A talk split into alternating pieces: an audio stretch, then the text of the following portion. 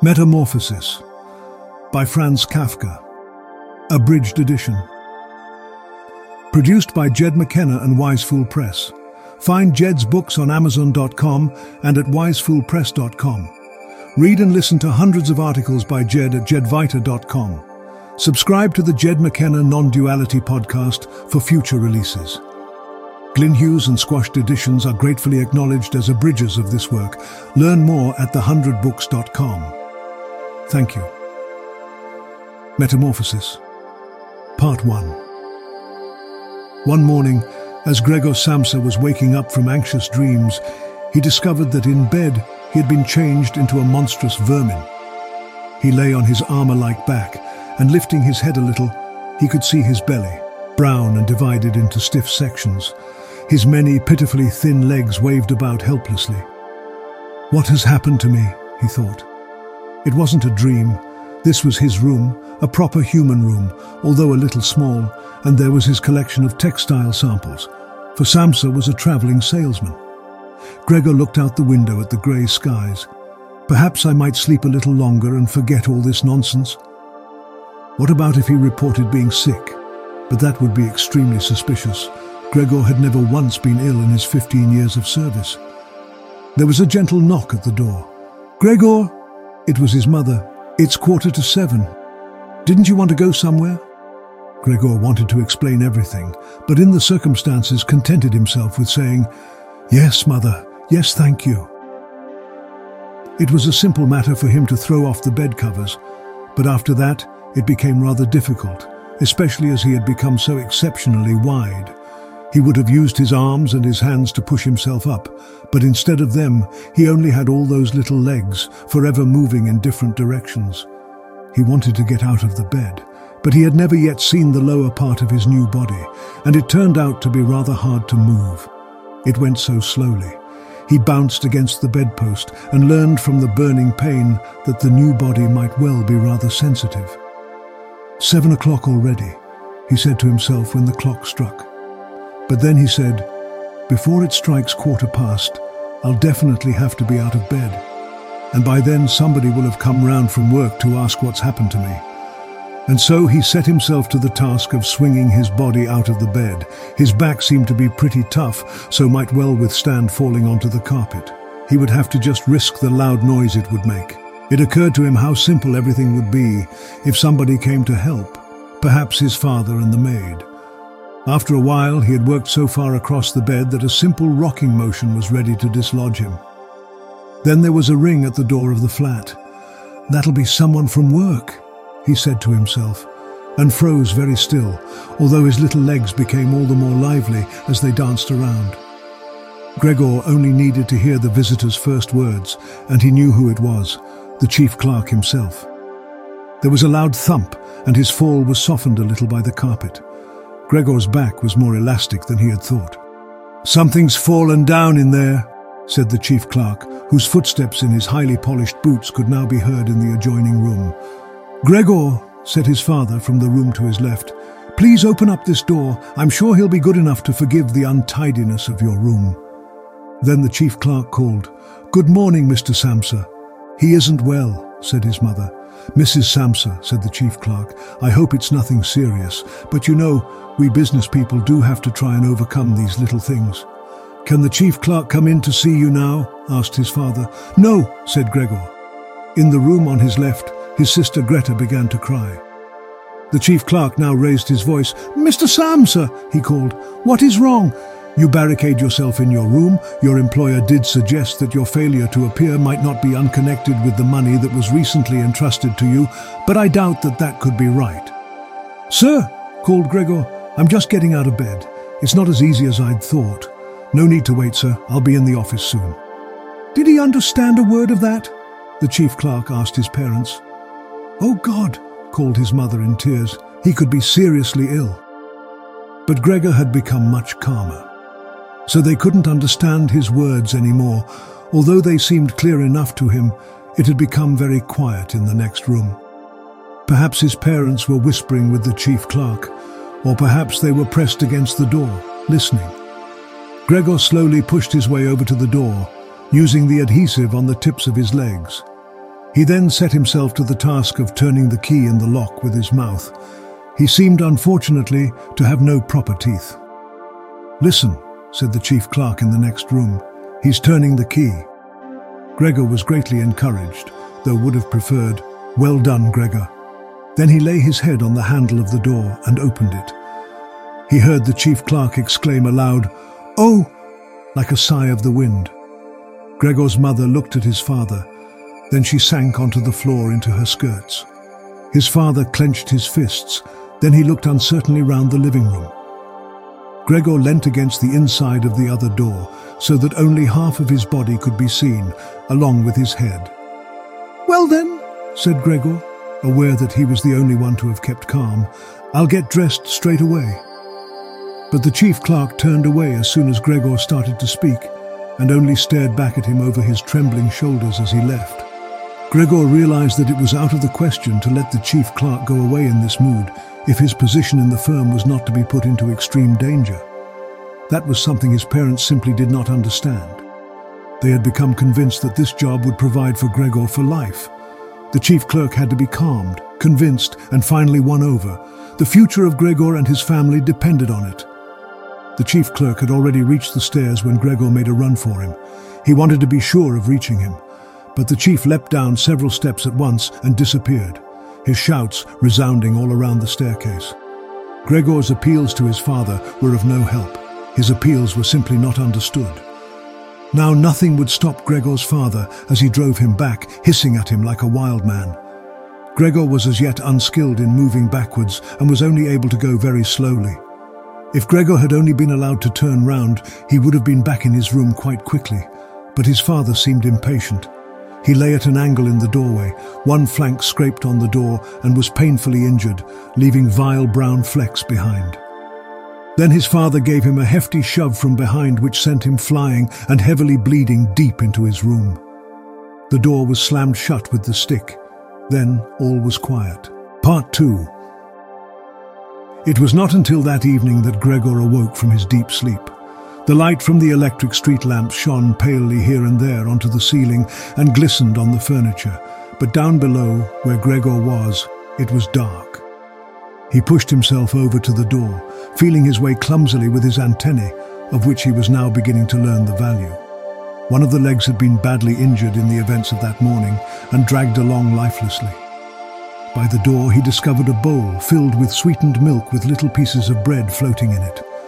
He was even hungrier than he had been that morning, so immediately dipped in, but the milk did not taste nice.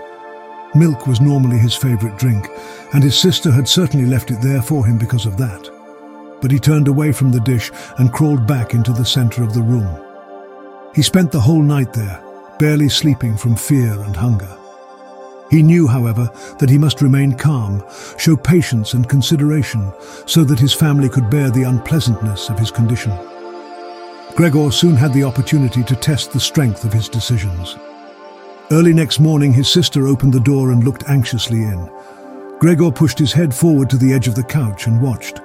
His sister noticed the full dish and immediately picked it up, using a rag, not her bare hands, and carried it out. Gregor never could have guessed what his sister, in her goodness, actually did bring. She brought him a whole selection of things spread out on an old newspaper. Half-rotten vegetables, bones from the evening meal, covered in white sauce gone hard, raisins and almonds and some cheese that Gregor himself had declared inedible two days before. She poured some water into the dish and placed it beside them. Then, out of consideration for Gregor's feelings, she hurried out. Gregor's little legs whirred. At last he could eat. Am I less sensitive than I used to be then? He thought, sucking greedily at the cheese which almost compellingly attracted him much more than the other foods. His eyes watering with pleasure, he consumed the cheese, the vegetables and the sauce. The fresh foods, on the other hand, he found not to his taste at all. From now on, Gregor received his food once in the morning while his parents and the maid were still asleep and again after everyone had eaten their meal at midday. As nobody could understand him, not even his sister, though he could understand them, he had to be content to hear his sister's sighs and appeals to the saints as she moved about his room. Gregor would sometimes catch a friendly comment. He's enjoyed his dinner today. Or if he left most of it, which was becoming more frequent, she would say sadly, Everything's just been left again. Although Gregor wasn't able to hear any news directly, he did listen to what was said in the next rooms. All the talk was about what they should do now, and how the maid had fallen to her knees and begged Gregor's mother to let her go without delay. She left within a quarter of an hour, tearfully thanking Gregor's mother for her dismissal as if she had done her an enormous service. She even swore emphatically not to tell anyone about what had happened. For the first 14 days, Gregor's parents could not bring themselves to come into the room to see him. His father and mother would wait outside the door while his sister tidied up, and as soon as she went out, she would tell them how everything looked, how Gregor had behaved, and whether any improvement could be seen.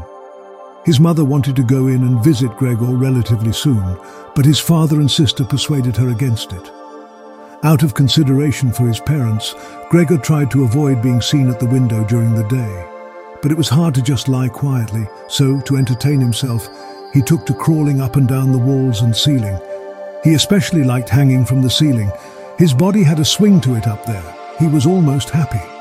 Now, of course, he had far better control of his body.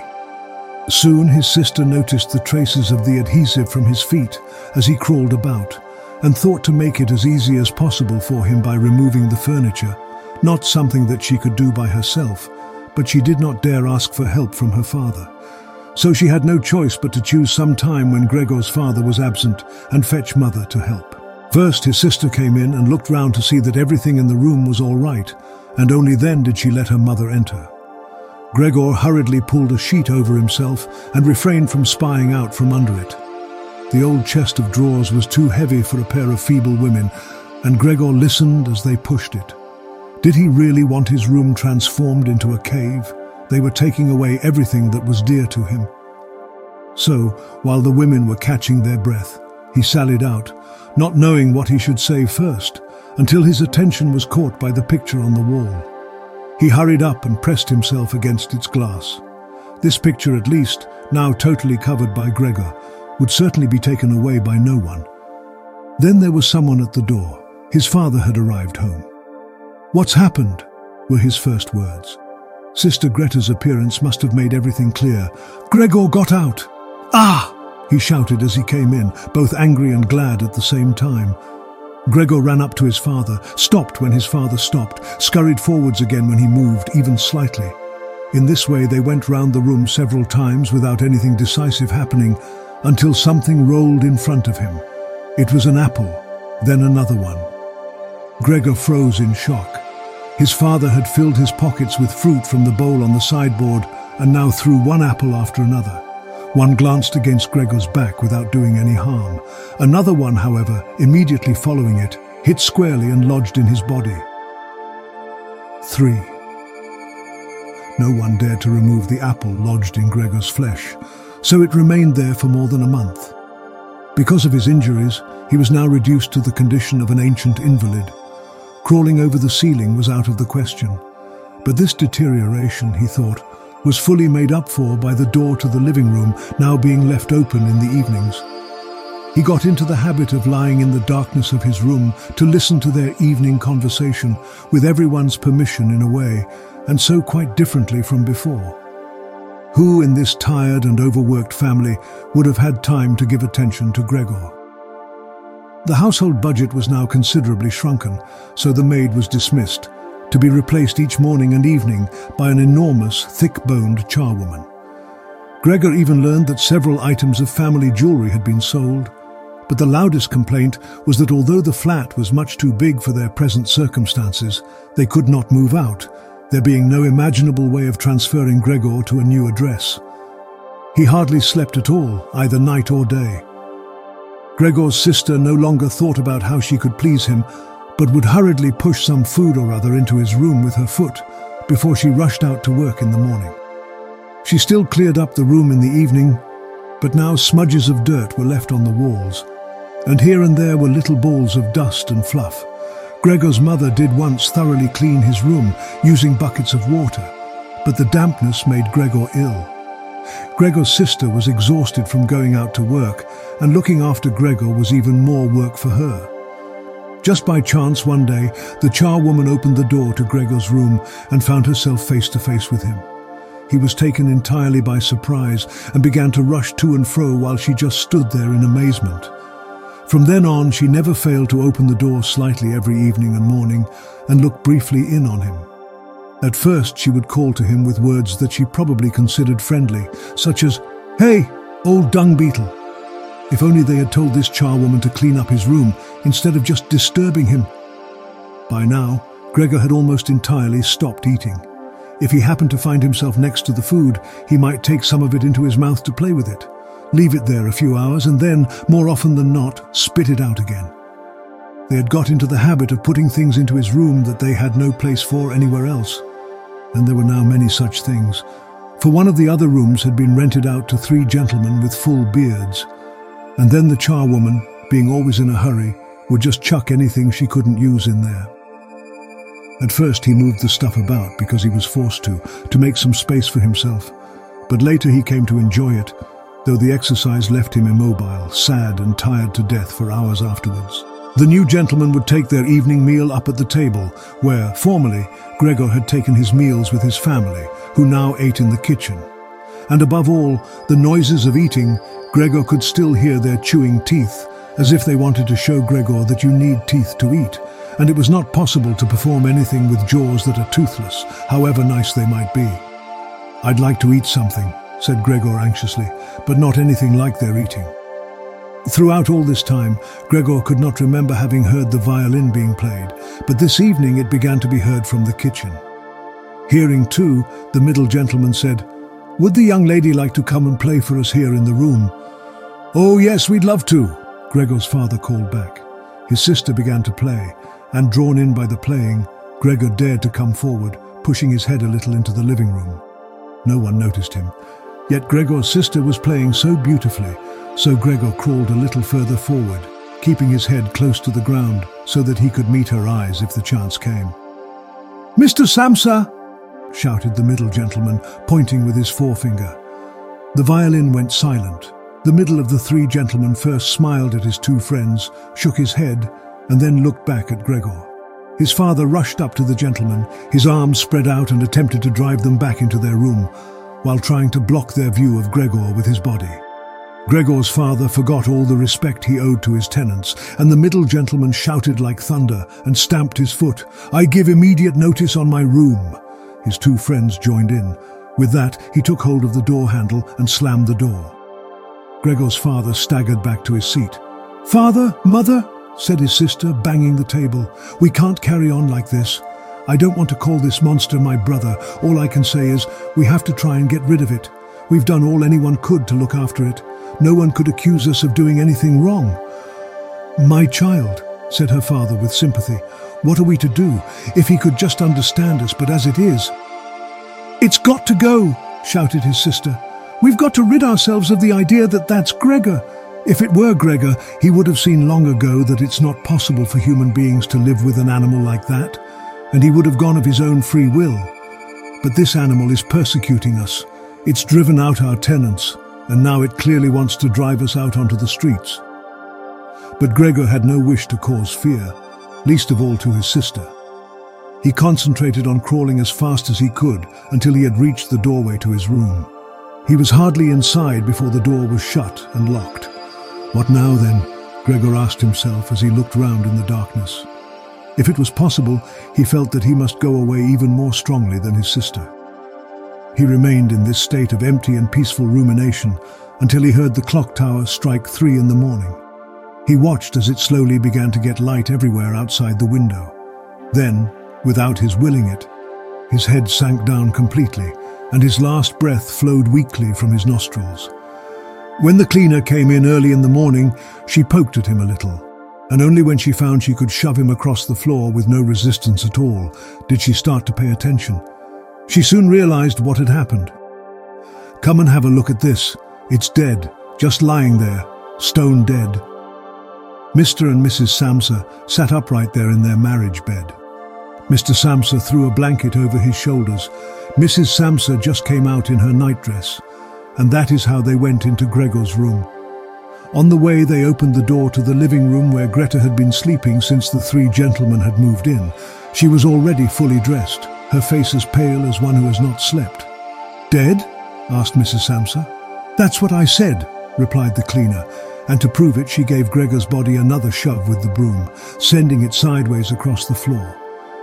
They decided that they were in serious need of relaxation, so they sat at the table and wrote three letters of excusal, Mr. Samsa to his employers, Mrs. Samsa to her contractor, and Greta to her principal.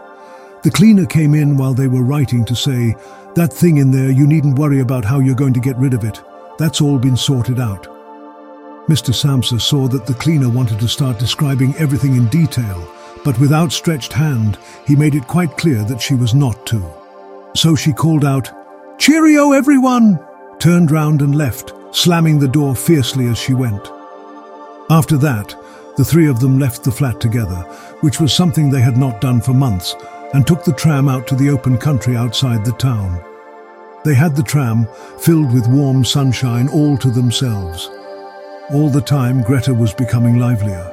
With all the worry they had been having of late, her cheeks had become pale, but while they were talking, Mr. and Mrs. Samsa were struck almost simultaneously with the thought of how their daughter was blossoming into a well-built and beautiful young lady. The End Produced by Jed McKenna and Wise Fool Press. Jed McKenna is the author of the Enlightenment, Dream State and Jed Talks trilogies. Find Jed's books on Amazon.com and at wisefoolpress.com in print, ebook and audiobook editions. Read and listen to hundreds of articles by Jed McKenna available exclusively at jedvaita.com. Thank you.